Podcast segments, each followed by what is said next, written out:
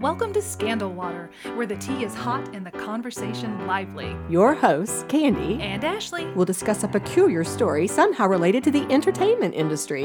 This podcast might not change the world, but it just might satisfy your thirst for an intriguing tale. Oh, it's that time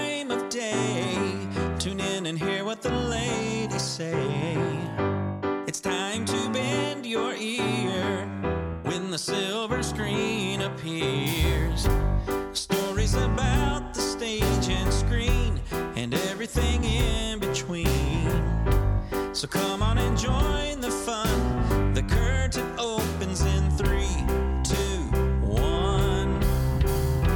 Stories and scandal water, it's where you need to be.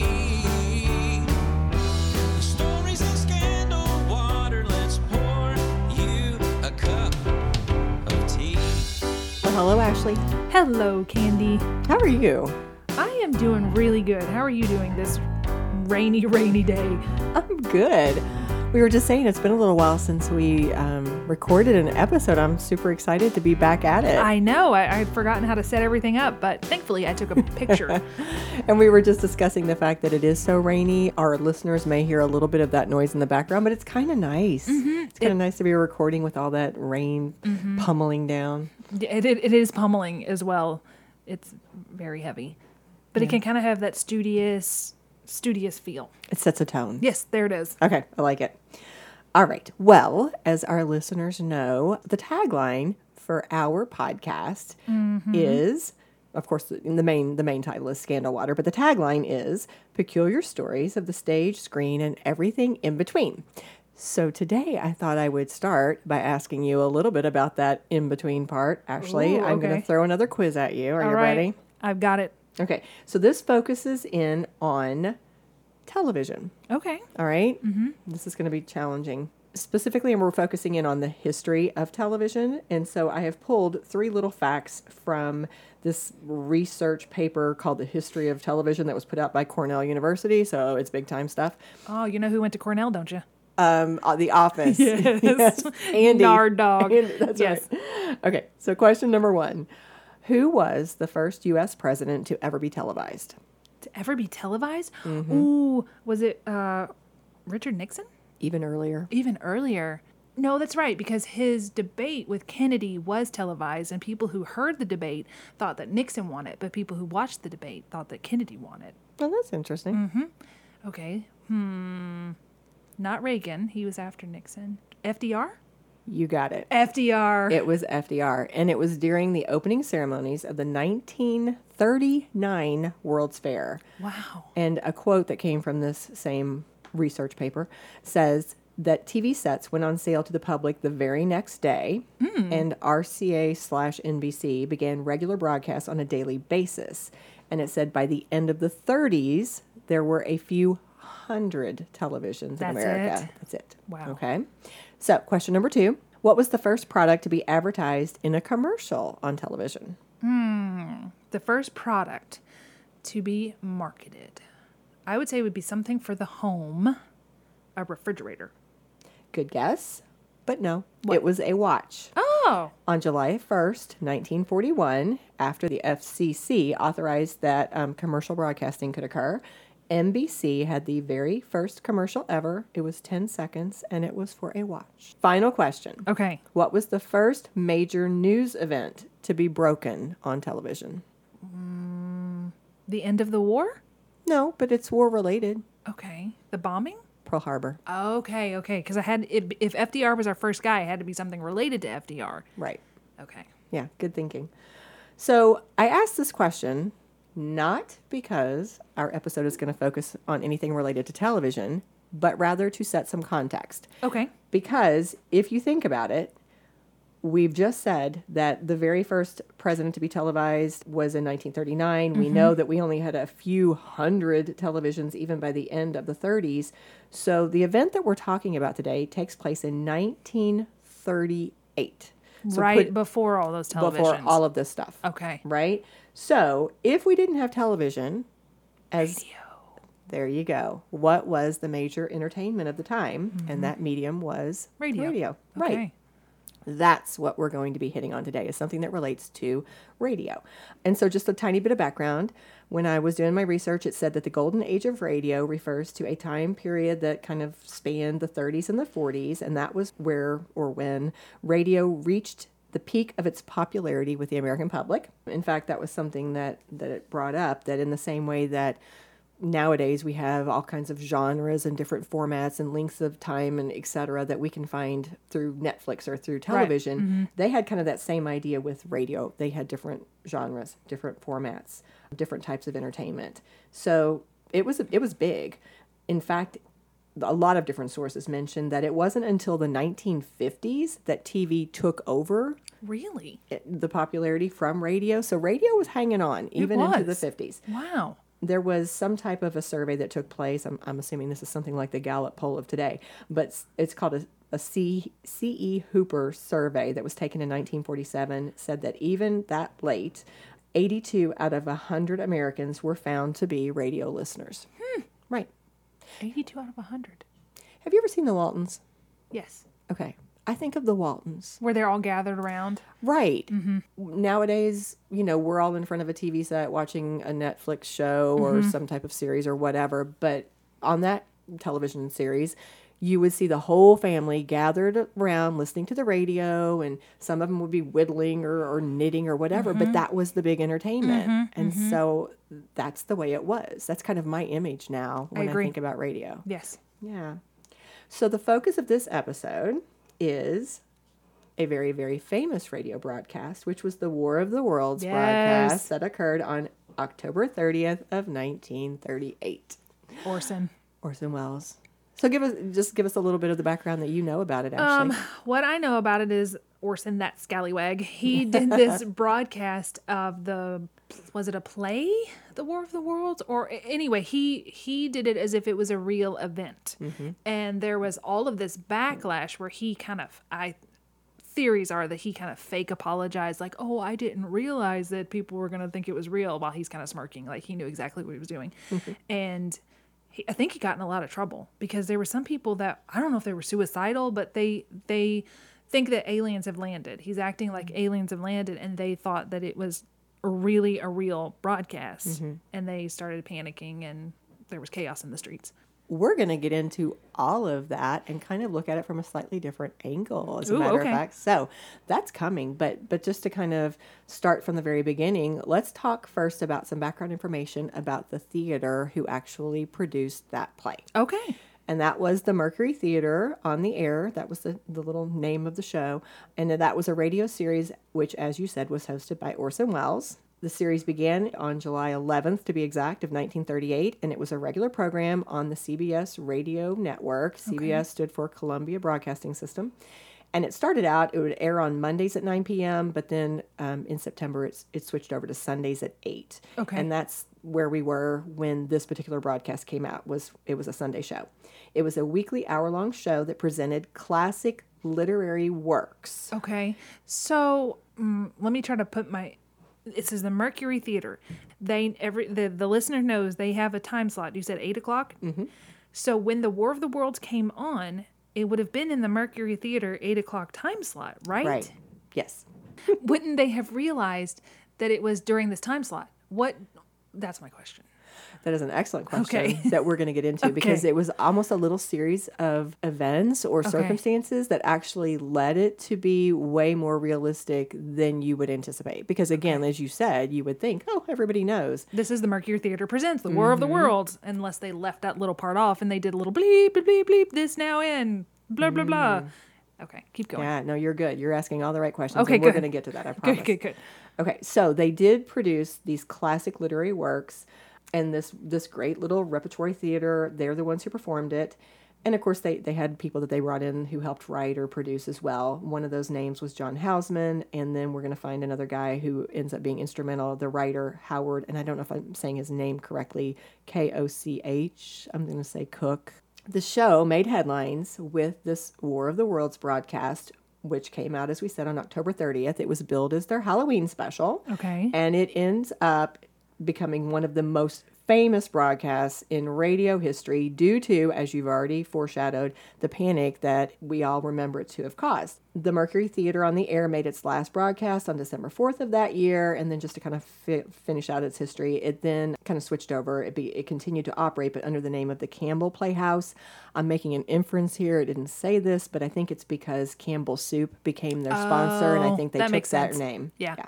So this particular production by the Mercury Theater was an adaptation of the book War of the Worlds by H.G. Wells. Okay. It was written in 1898. Wow. Yeah, that's old. And it was a classic science fiction novel that is considered to be one of the first ever stories written about this idea of, of humankind being in conflict with aliens, with extraterrestrials. So it was kind of famous and classic in that sense. So they'd even heard of it. Oh, it was, oh no, they were they pulled it was because it was classic. Yeah, this was this was a well-known work which maybe had fallen out of popularity It though, must because one of the themes that they it keeps talking about is that it was really boring. Mm, okay. Yeah, it was a challenge. 23-year-old Orson Welles, as we've already said, was the host, but he also was in charge of directing and narrating and producing it. Okay. And so he brings in this writer that we've mentioned before, Howard Cook, and he sets him up to be the guy to write the adaptation. And He says, make it punchy. he does. He's like, spice this baby up. and so um, this was not an easy thing. In fact, you know, this this Howard Cook guy was like, oh my gosh, this is this is a job here. And so when the pages have dust falling out of them. so the one of the first things he does is he's like, okay, let's like make this more relevant. So he changes the setting from London, England to modern day New Jersey, and then he like starts putting in all these characters that you would encounter like in a small country town. So he's already trying to like kind of um, you know Modernize it. hmm Exactly. And then this is key to what you were just saying. He had been instructed by Orson Welles and the producer John Houseman to use this new, different approach of kind of like the breaking news style. Mm. And Orson Welles, later in his life, when interviewed, explained that he got the idea because 10 years prior to this, he had actually seen Ronald Knox's radio hoax, which was called Broadcasting the Barricades. It was some kind of a production about a riot overtaking London. But he had seen this production that aired on BBC in 1926 and it had used the same format. Okay. So Orson Welles and the other the producer, they thought, "Hey, We'll try this try could that." help spice this up. Yeah. let's do this." Their idea was they were going to set it up as though there was some kind of a featured musical program that was going on. That was supposed to be oh. the focus of their episode, but it was going to be oh. interrupted by these progressively disturbing updates about this news event that was up unfolding. Okay. Okay, that makes a lot of sense. They, they pulled a Janet Leigh in Psycho. They're like, here's the focus. Never mind. This is the focus. Now, just to kind of build the scene even more, though, even with all of these intentional moves to try to kind of spice this thing up, nobody was feeling good about it. Like prior to prior They to went, the "Do really airing date, they all thought it was going to be a bust. Really? They weren't nervous They're like, are we gonna freak people out? They didn't that didn't cross their minds. Not at all. Not at all. In fact, you talked about um, Orson Welles being like a little, you know, sneaky. Mm-hmm. They think he changed his story. Like he thought it was going to be a fail, and like I think it was like almost an attention grabber thing. Like later, when it did Oh. get such attention, I think he then he tried to pretend like he was crafty about it. Oh, but he But, just was like, no, everybody was 23-year-old, scared like, this- "Oh." Let's try to save this thing. Um, but but here are a couple of little details about that. In his autobiography, a radio critic named Ben Gross wrote about the fact that he had approached one of the Mercury Theater's actors during that last week of October to you know just to kind of check in and ask if Welles had you know was prepared for Sunday night. And here's a quote from the actor. Just between us, it's lousy. Oh. And then he goes on to say that the broadcast would probably, quote, bore you to death. And then Welles had told the Saturday Evening Post later in his life that he had called the studio that week to see how things were going. And he, he heard from one of the technicians, very dull, very dull. It'll What put him to sleep. I know. And was it the fine was what they were calling dull the final thing that got produced? Yes, they I mean they just thought that the plot and the story was so outdated and so uh-huh. boring that even with everything they were doing, they just felt like it was going to be a fail. I guess not, guys. So so let's talk about the They plot. overshot the mark. That's right. So the basic plot, we've already kind of alluded to it, but it starts with Orson Welles introducing his radio play with his spoken introduction that he mm-hmm. always does, and and there's an announcer who reads a weather report. And then it seems as though they've put that aside and the announcer takes all the listeners to the Meridian Room in the Hotel Park Plaza in downtown New York where you're going to be entertained by the music of Ramon Raquello and his orchestra. And so then they play some dance music for a while and then they start to introduce the conflict. Now, it was funny because one of the comments that I read about in in some of the different articles said that that people were even further concerned because in order to really try to sell it, they said that Orson Welles like let the music play and went into this musical program so long that they thought they were going to lose audience members from that Wow. but he felt like it was necessary to really kind of build you know build this situation Yes. to sell it Yes. so so after um, they kind of introduced the conflict you, you had this announcer who broke in to report that professor farrell of the mount jennings observatory had detected explosions on the planet mars they go back to music they come back in a little later with another interruption in which listeners are informed that a large meteor had crashed into a farmer's field in Grover's Mill, New Jersey. And then it just keeps going. And just for fun, Ashley, one of these these early announcements that are kind of exciting, introducing the conflict. I've got it quoted here, and I thought maybe you could read it Oh, to no. us in your very best dramatic Okay. um, announcer uh, tone here. Okay. So it's just this section that starts right there. The good heavens. yes. Okay, and I'm supposed to be an announcer. You yes, very traumatized. You're you're disturbed by what you're seeing. This is sort of like, what is that thing that he, Les Nessman says? They're falling from the sky turkeys. like bags of wet cement. Okay, let's see. Good heavens, he declared. Something's wriggling out of the shadow like a gray snake. Now here's another, and another one, and another one. They look like tentacles to me. I, can see the thing's body now. It's large, large as a bear. It, it glistens like wet leather, but that face, it, it, oh, ladies and gentlemen, it, it's indescribable. I, I can hardly force myself to keep looking at it. It's so awful. The eyes are black and, the eyes are black and, and gleam like a serpent. The mouth is kind of V shaped with saliva dripping from its rimless lips that seem to quiver and pulsate. Well done. Thank you very much. that was a cold reading. Cold reading, friends. awesome. Les Nessman was my inspiration. Well, very well done. So the play goes on, and ultimately we get to uh, this description of a Martian attack on Uh-huh. the military and the civilians who had turned up at the site. Now, here's the thing. Okay, you were asking how it it fooled people. Yeah. and, and there were several elements, right? Another fact that contributed to that was the fact that Orson Welles and his troupe were so realistic with their sound effects. Oh yeah, they probably weren't as corny as my reading just then. They were amazing, apparently. Yeah. Um, it talked about, in one source that I read, that the actor who played the reporter was so committed to trying to to really embody this this character and to convey the horror of witnessing this Martian attack Mm-hmm. that he studied the recording of the Hindenburg disaster. Oh, and he listened to oh, it the humanity. One. Mm-hmm. Exactly. Over and over again, he listened to try to mimic that anguish and the disbelief in the broadcaster's voice. And it, it this disaster had actually only occurred like a year before. Oh gosh. Yeah. That's So- too soon. That's hashtag too soon, right. guys. So it was probably still in everybody's consciousness, and, Ooh, and that yeah. emotion was so Yeah. high.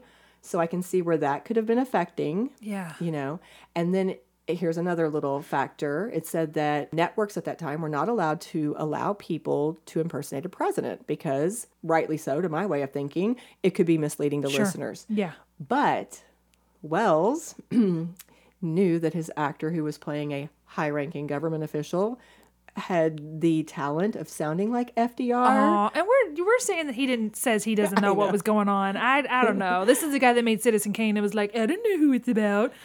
I don't know. I think he's a little yeah he's squirrelier than he's admitting. I, I'm going to support that um, inference, but but you know he kind of did the nudge nudge. Hey, why don't you sound presidential as you deliver these lines? And so the actor who was named Kenneth Delmar did, and ended up sounding very much like FDR. Before we go any further, just we, we had your wonderful reading, Ashley. Was it okay? It Thanks. was. It was fantastic. Thank but, you- but let's, thank you so let's much. hear an actual short Sure. clip Okay. from the production just so that we can give the audience an idea of, of how it sounded in all actuality. We are bringing you an eyewitness account of what's happening on the Wilmuth Farm, Grover's Mill, New Jersey. And that's the music, right? Mm-hmm. Okay. We now return you to Carl Phillips at Grover's Mill. Ladies and gentlemen, my honor. Ladies and gentlemen. Ladies and gentlemen, here I am, back of a stone wall that adjoins Mr. Wilmer's garden. From here, I get a sweep of the whole scene. I'll give you every detail as long as I can talk and as long as I can see. More state police have arrived. They're drawing up a cordon in front of the pit. About 30 of them. No need to push the crowd back now. They're willing to keep their distance. The captain's conferring with someone. Can't quite see who. Ah, yes, I believe it's Professor Pearson. Yes, it is. Now, now they've parted, and the professor moves around one side, studying the object, while the captain and two policemen advance with something in their hands. I can see it now. It's a white handkerchief tied to a pole. Flag of truce. Those creatures know what that means, what anything means. Wait a minute, something's happening. Humped shape is rising out of the pit. I can make out a small beam of light against a mirror. What's that is a jet of flame springing from the mirror and it leaps right at the advancing men. It strikes them head on. Lord, they're turning into flames. Ah! Field corner by the woods, the barns, the, the gas tanks, tanks of the automobiles spreading everywhere. Coming this way now, about 20 yards to my right. Okay. Okay, I can totally see how they thought it was real.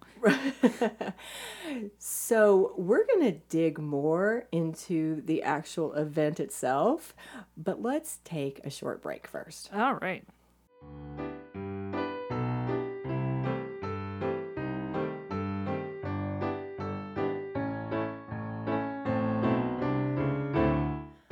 Right, so we are back and ready to talk about the actual event itself, the War of the Worlds on October 30th, 1938. Yeah, I think those sound effects are what sells it. If he was just like us with no real background sound effects, you would be able to tell this is not real. But those sirens and the people and the screaming, yes, that definitely sold it. Mm-hmm, yes, we've we've already hit on several factors, but let's add a couple more. Okay.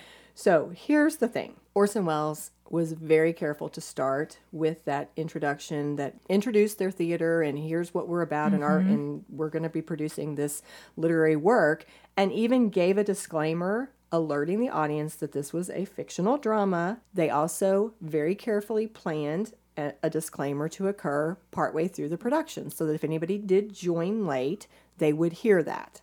However, because of the breaking news format that they chose to use and because of his slow build there, it ended up pushing their first set of commercial breaks back, or at least the commercial breaks where they intended to do the disclaimer. It pushed it back until it was 40 minutes into the episode before that next disclaimer came. Okay. Now, to contribute to this, according to the site This Day in History, Sunday evening in 1938 was prime time in the golden age of radio. Yeah. Millions of Americans tuning in, but most of them were not listening to the Mercury Theater. Um, at that time, as this particular night, there was a ventriloquist, Edgar Bergen, and Oh, his Candice Bergen's dad? Yes. Okay. And his dummy, Charlie McCarthy. Yep. And they were playing on a different show on NBC.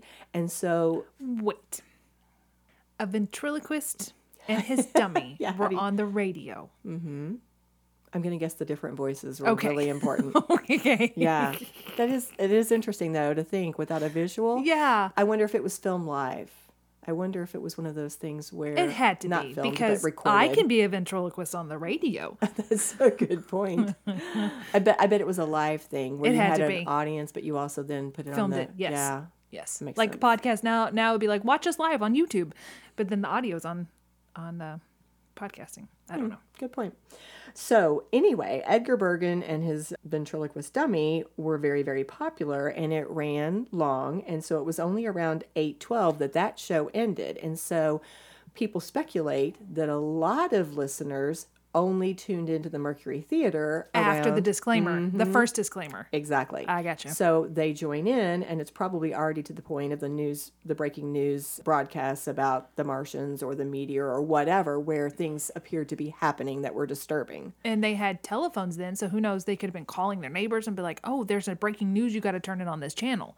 And then they all tuned in too. Absolutely. Now, again, to kind of follow this through, as you have heard, I had heard too about this widespread panic, people running from their homes to escape the Martian invasion. I've heard about people having heart attacks. Yeah. And you can find support for this in research. For example, on um, history.com, here's a quote that I saw Thousands of anxious and confused listeners believed it to be real. They besieged police departments, newspapers, and CBS with phone calls.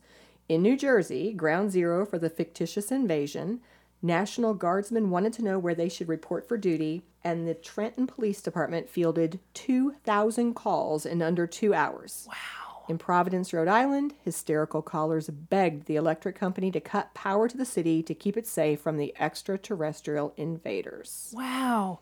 I think it most interesting what you just read that the National Guard was like, where do we report? Not, is this real? They were all about believing the alien invasion. They weren't questioning it at all. They're just like, hey, what's our marching orders? Where do we need to go? Yeah, but there's a twist. Oh, okay. What is it? The twist is, in more recent years, the theory has emerged that there really wasn't this widespread panic that all of us believe to be true. Okay. In fact, this is just for, you know, cleverness, but one source called it the first instance of fake news. what was the fake news? The fake news was the broadcast. So there's they're saying that the the fake news of the fake news is that people panicked about it. Yep. Why? Okay. Okay. Here we go. All right, we're going deeper. So this is a this is a theory, okay? Okay. That possibly the newspaper industry did this purposefully because they were feeling some unease from the increasing popularity of radio as a, a source of information and advertising, and that this was maybe a chance to strike back at them, regardless of what the whether that's their rationale or not. That was one person one source's theory. Here's what we do know: some of the newspapers did have major reports about this. In fact, I have a picture here that I had put in here of the New York Times cover that says radio listeners in panic taking war drama as fact. And it has the subtitle many flee homes to escape gas raid from mars. Phone calls swamp police at broadcast of the what's that say? Wells fantasy so th- this i'm looking at this headline but what we think to be true now is that a lot of these newspapers kind of pulled in individual reports and then kind of wove it together into this narrative of a mass hysterical reaction because newspapers were reporting suicide attempts, heart attacks.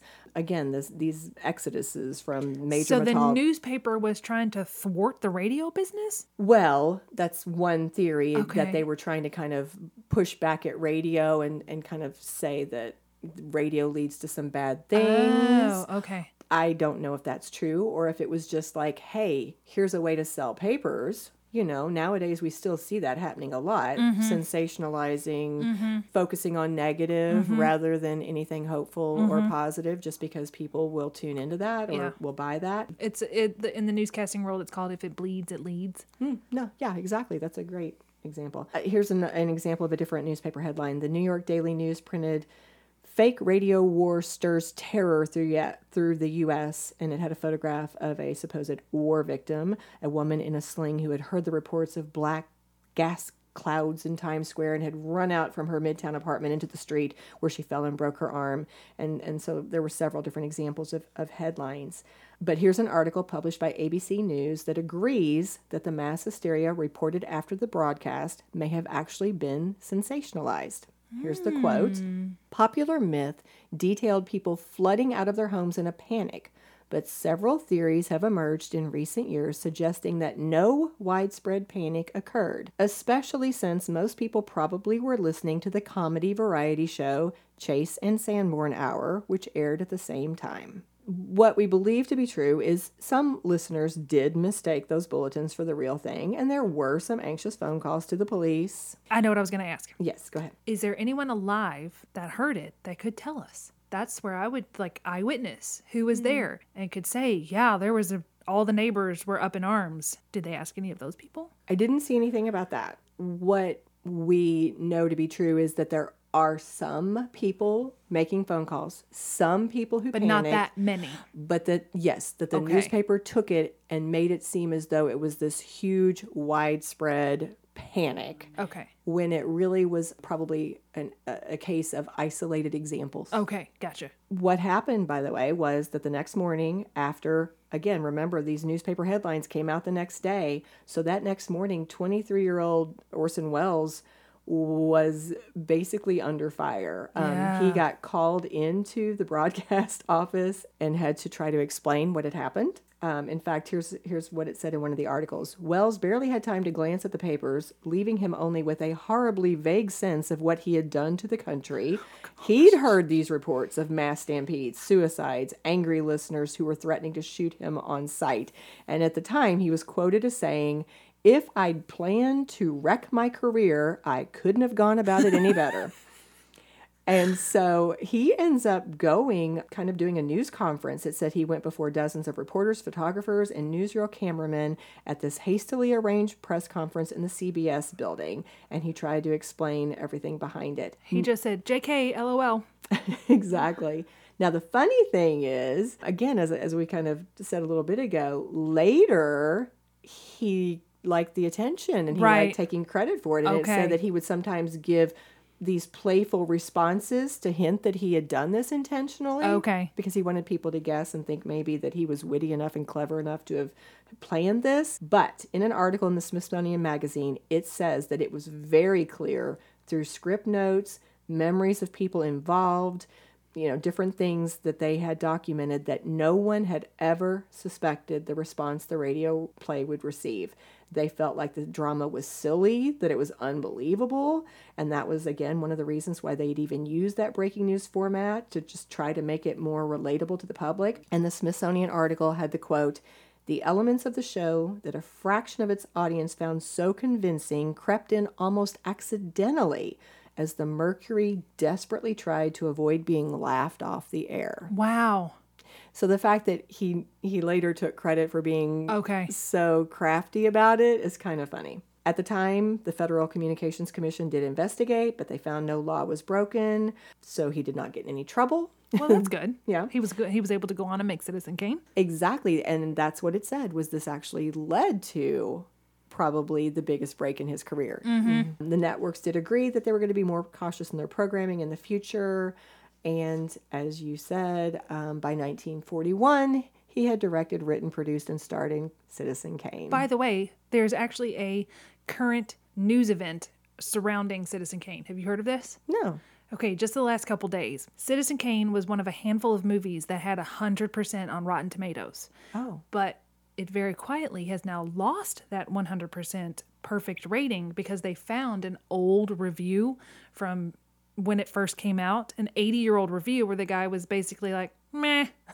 it's okay. And they've been adding the old reviews to these movies and it took it down to 80%. Are you serious? I'm serious. And now apparently there's some kind of Paddington 2 is one of these movies that has 100%.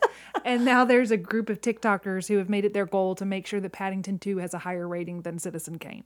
oh, you are kidding I'm me. not kidding you. No. So that's your current event for this show right now. I don't know where it'll be when this airs. Everybody look it up, Google it, and see what's happening. See where we stand on the Citizen Kane, Citizen Kane versus Paddington, 2.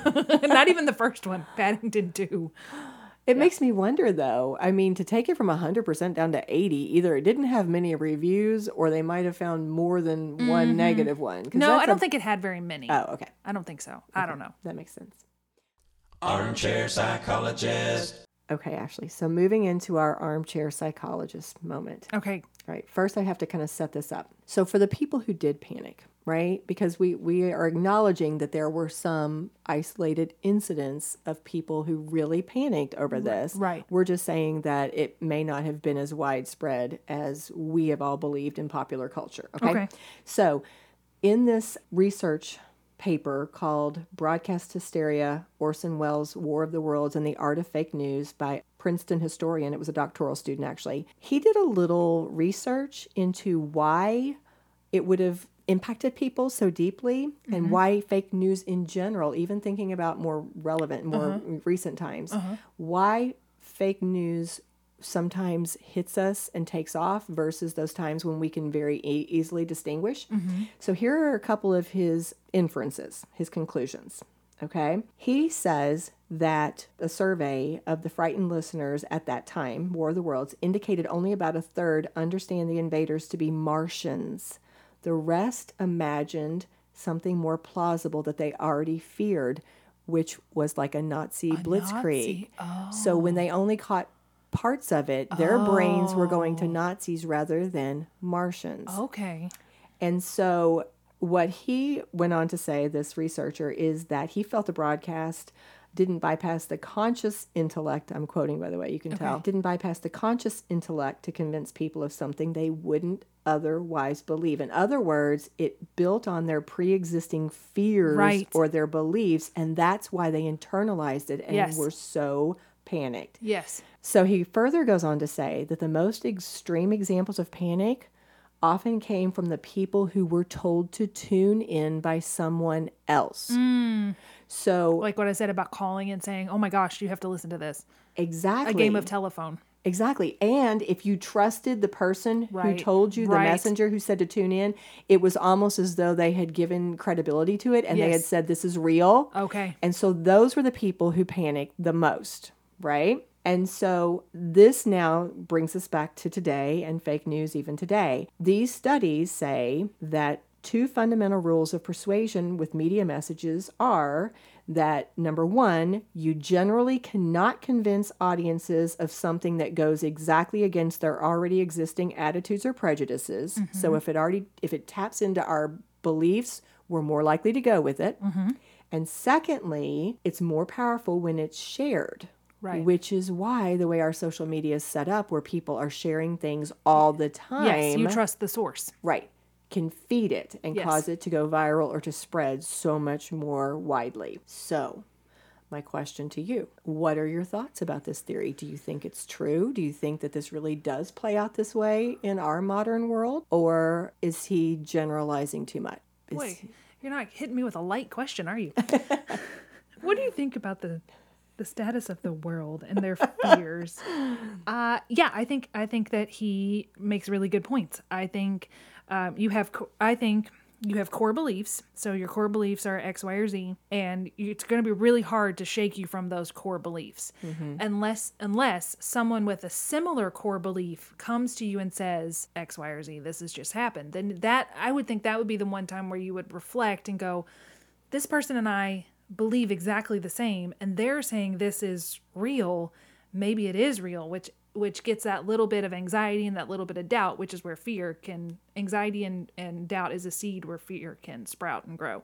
So once it has sprouted and grown, then that can take a hold of your mind and then you start researching it and you look for you look for um, either confirmation or non-confirmation and if everybody else is doing the same thing there's like this confirmation bias it just kind of grows and grows and grows.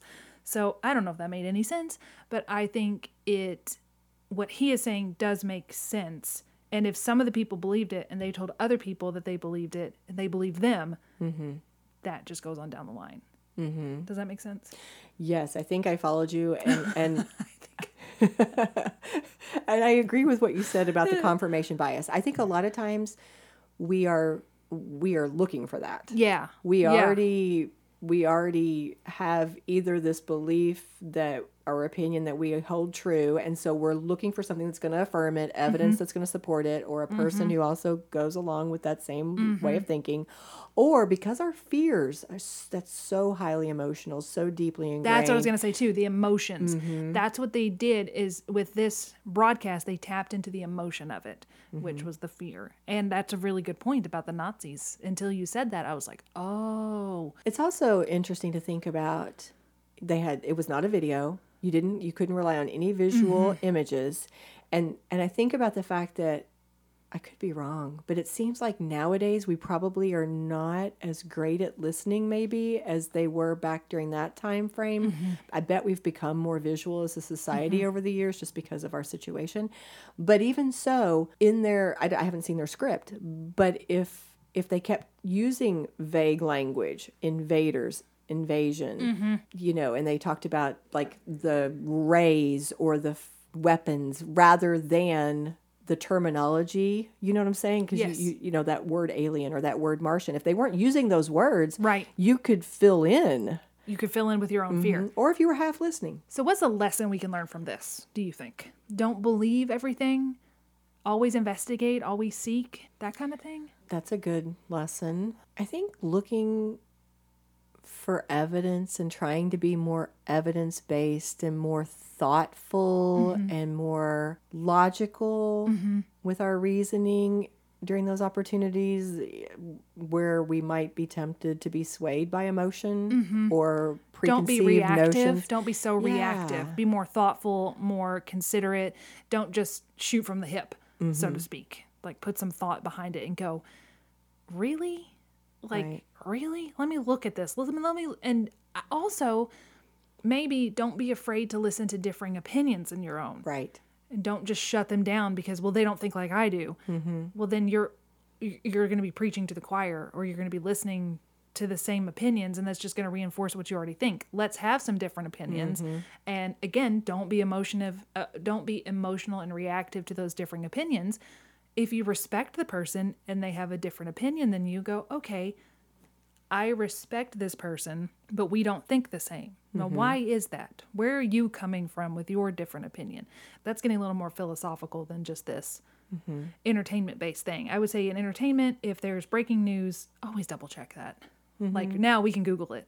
If you hear a breaking news thing, I would Google it and go, "Did this really happen?" Or I would go to TikTok or go to some something and look for eyewitness accounts and see if anybody else has that same perspective. Yeah, a lot of it is just the simple trying to be a critical consumer. Look at Yeah, the source. yeah. Mm-hmm. Look look at the evidence. Kind of take it from a logical stance. Yeah, I think that seems like always good advice. Yeah. You heard it here, folks, from two people who are not. You forgot to give your spill. We don't know what we're doing. These are just our opinions. Right. There you go. I did it at the end. By now they probably know I us well so. enough. To, If this is your first episode- no credence at all. Yeah. don't listen to us. Well, cheers to these researchers. Yeah. How, yeah. how about them looking at something that we've just kind of taken for granted and assumed Mm-hmm. to be truth all these years and digging a little deeper? yes, but also a second cheers to sneaky, sneaky Orson Welles. There you go. I'm still on the fence, and if he knew it or not.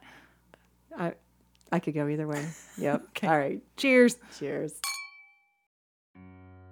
This episode of Scandal Water was executive produced by Candy Thomas, that's me, and Ashley Raymer Brown. That's me. It was researched and written by Candy Thomas and edited by Ashley Raymer Brown. All music was written, composed, performed, and mixed by Josh Martin. The artwork was designed by Matt C. Adams. As a reminder, this podcast is purely for entertainment purposes. The thoughts and opinions of the host during each episode of Scandal Water are their own and do not reflect the opinions of any future guests, advertisers, Or clearly professional psychologists. Thanks for listening.